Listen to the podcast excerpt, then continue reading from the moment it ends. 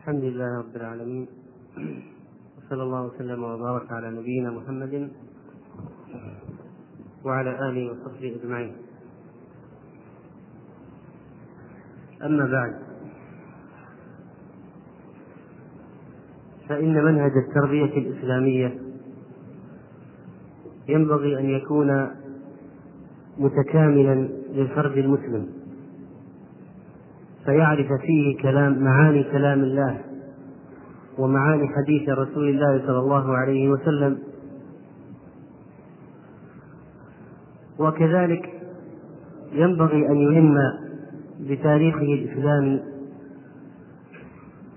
وينبغي أن يكون واعيا لما يدبره أعداء الإسلام من كيد للمسلمين.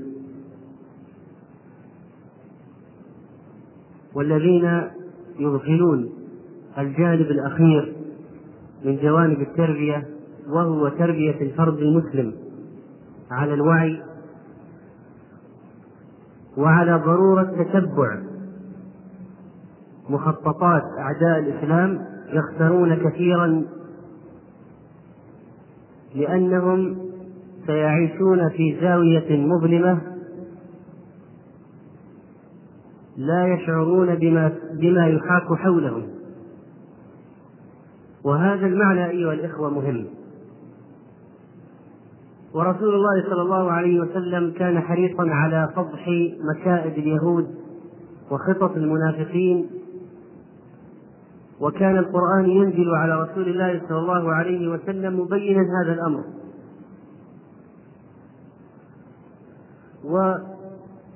موضوعنا في هذه الليلة يتصل بهذا بهذه القضية اتصالا وثيقا جدا. وهو موضوع له خطورة وله شأن وحساسية. وهذا الموضوع هو خطورة الولاء الفكري لأعداء الله. وبعبارة أخرى خطورة تبني أفكار الكفار. نشأت أجيال من المسلمين في هذا العصر تتبنى آراء الكفرة وتعتقد بها وتدعو إليها. وحصل نتيجة هذا ونتيجة نشرهم لأفكارهم في أوساط المسلمين أضرار عظيمة على المسلمين. لا نزال نلمسها بين حين وآخر حتى في بيوتنا. والأخذ من الكفرة وتبني مواقفهم دليل على الزيغ وعلى النفاق والعياذ بالله. والله عز وجل حذرنا أن نتولى الكفار. فقال سبحانه وتعالى ومن يتولهم منكم فإنه منهم. ومن يتولهم سواء أعانهم أو ناصرهم أو حماهم أو دافع عنهم أو تبنى أفكارهم أو دخل في عقدهم أو أقام بينهم محبا لهم ومن يتولهم منكم فإنه منهم. وقال عليه الصلاة والسلام من تشبه بقوم فهو منهم تشبه بأفكارهم أو بمظهرهم. وكثير من أبناء المسلمين مع الأسف قد وقعوا فيما حذر الله ورسوله. فتبنى كثير منهم آراء الكفرة. ودعوا إليها ونافحوا عنها وربما كانوا أكثر حماسا من أصحابها الأصليين. وصادف ذلك جهلا في أوساط المسلمين حملهم على التقليد الأعمى. لهذه الشعارات وهذه المذاهب التي طرحت في الساحة. والرسول صلى الله عليه وسلم حذرنا وقال لتتبعن سنن من كان قبلكم حذو القزة بالقزة وفي رواية حذو النعل بالنعل. حتى لو دخلوا جحر ضب لدخلتموه. وحتى لو أن أحدهم نكح أمه علانية لكان في أمتي من يفعل ذلك. القزة ريشة السهم ريشة السهم المجتمعة في النصر فأنت تراها تراها متتابعة متقاربة آخذ بعضها ببعض. وهكذا سيتبع كثير من المسلمين الكفرة كما أخبر عليه الصلاة والسلام. متابعة شديدة لصيقة لما عليه الكفار من الآراء والمعتقدات. وهذا ما حصل وبالذات بشكل واضح جدا في هذا العصر. في هذا العصر حصل من هذا التشبه وهذه المتابعة للكفرة ما لم يحصل في تاريخ المسلمين في أي زمان مضى. ولذلك نجد أن حال المسلمين اليوم من الضعف والمهانة لم يصلوا إليها من قبل قط. أحد الأسباب الرئيسية جدا هي قضية لتتبعن سنن من كان قبلكم. فتابعناهم في الأفكار والمعتقدات والمذاهب السائدة عندهم وفي شكلهم أشكالهم وهيئاتهم وملابسهم وطريقة حديثهم وكلامهم وهكذا. وتبدأ القصة.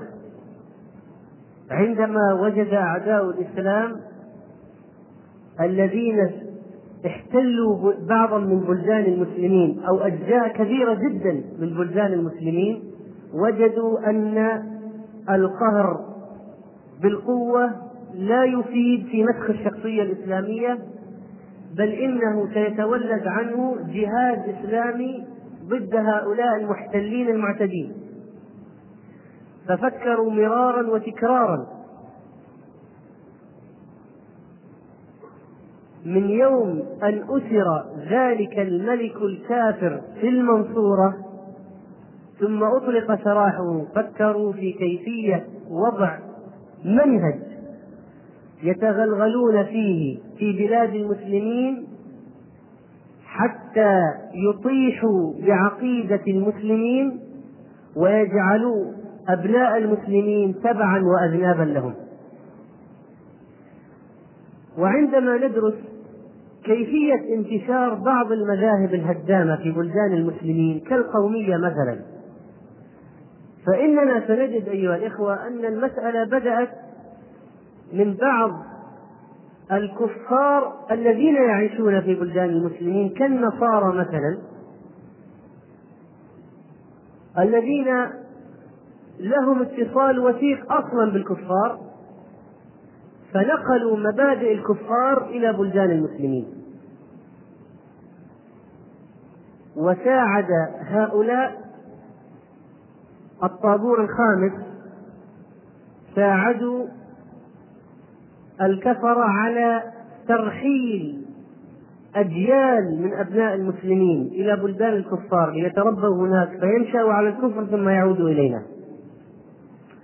ولذلك عندما تدرس أي مذهب انتشر مذهب هدام انتشر في بلدان المسلمين كالقومية أو الشيوعية أو الوطنية أو زمالة الأديان أو المذاهب الأدبية الهدامة أو الدعوة لتحطيم اللغة العربية تجد أنها نشأت في الأصل من اتصال وثيق بين مرتدين وكفرة يعيشون بين المسلمين وبين الكفرة في بلدان الكفار ثم بعد ذلك انتقلت محليا إلى أبناء المسلمين فنشأ الآن جيل من أبناء المسلمين لا يحتاج الكفار بعد ذلك أن يخطط كثيرا من أجل تقويته ومن أجل النفوذ إلى أوساط المسلمين لأنه قد نشأ بين المسلمين أنفسهم من يحمل من يحمل هذه الأفكار وينافع عنها ويدعو اليها. وأساس البلاء أيها الإخوة هو مخالفة واضحة لذكر من أذكار الصباح والمساء الذي نقوله يوميا وعدم اعتراف به وهذا هو قول رسول الله صلى الله عليه وسلم رضيت بالله ربا وبالإسلام دينا وبمحمد صلى الله عليه وسلم نبيا. هؤلاء لم يرضوا لا بالله ربا ولا بالإسلام دينا ولا بمحمد صلى الله عليه وسلم نبيا فلذلك استوردوا لنا هذه الأفكار ونقلوها إلينا. وكان بينهم وبين الكفرة اتصال وثيق كما ذكرت آنفا يعبر عنه تعبر عنه هذه الآية. يقول الله عز وجل في سورة محمد ذلك بأنهم قالوا للذين كرهوا ما نزل الله سنطيعكم في بعض الأمر. والله يعلم إسرارهم. والله يعلم المؤامرات التي حاكوها والدسائس التي دبروها. هؤلاء الذين يعيشون بين المسلمين قالوا للكفار سنطيعكم في بعض الأمر. سنأخذ منكم ونتلقى عنكم ونتبنى مواقفكم. ونتبنى آراءكم ومذاهبكم ومعتقداتكم. فلنأخذ على سبيل المثال بعض الأمور التي انتقلت إلى بلدان المسلمين وصار لها خطورة واضحة جدا. فمثلا الدعوة إلى الارتماء في أحضان الكفار وأخذ حضارتهم دون وعي ولا تمييز. لما ناخذ شخصية مثل طه حسين الذي لقبوه بعميد الأدب العربي ورشح يوما من الأيام بجائزة نوبل. هذا الرجل الذي ذهب إلى فرنسا وتربى هناك ورضع من ألبان الكفرة فكريا. لما ألف كتابه مستقبل الثقافة في مصر يقول فيه بل نحن قد خطونا أبعد جدا مما ذكرت فالتزمنا أمام أوروبا أن نذهب مذهبها في الحكم ونسير سيرتها في الإدارة ونسلك طريقها في التشريع. لاحظ. التزمنا هذا كله أمام أوروبا لأننا حراس على التقدم والرقي. وهذا كلام موسى صديق طه حسين يقول متحدثا عن نفسه إنه شرقي مثل سائر مواطنيه. ولكنه سار على الشرق وهم يعبرون بكلمة الشرق عن بلاد الإسلام ومهبط الوحي. وديار الرسالة وديار الرسالة الخاتمة. إنه شرقي مثل سائر المواطنين ولكنه سار على الشرق عندما أيقن أن عاداته تعوق ارتقاءه. ودعا إلى أن يأخذ الشرقيون بعادات الغربيين كي يقووا مثلهم. فهو إذا يدعو صراحة إلى هذا. ومن هؤلاء أيضا أحمد لطفي وصهر وصهر إسماعيل مظهر وقاسم أمين. هؤلاء دعوا إلى نفس الفكرة أن نحذو حذو الكفار وأن نأخذ الحضارة الغربية بحلوها ومرها لكي نتقوى مثلهم. هؤلاء يجهلون هل هم يجهلون أن القوة في التمسك بالإسلام؟ أم أنهم يريدون أن يرسخوا في أذهان أبناء المسلمين هذه الحقيقة الكفرية؟ وكذلك احتقار الماضي الإسلامي وتربية الأجيال تربية لا دينية. يقول صاحب كتاب مصر ورسالتها عندما فتح ورسالتها عندما فتح العرب مصر.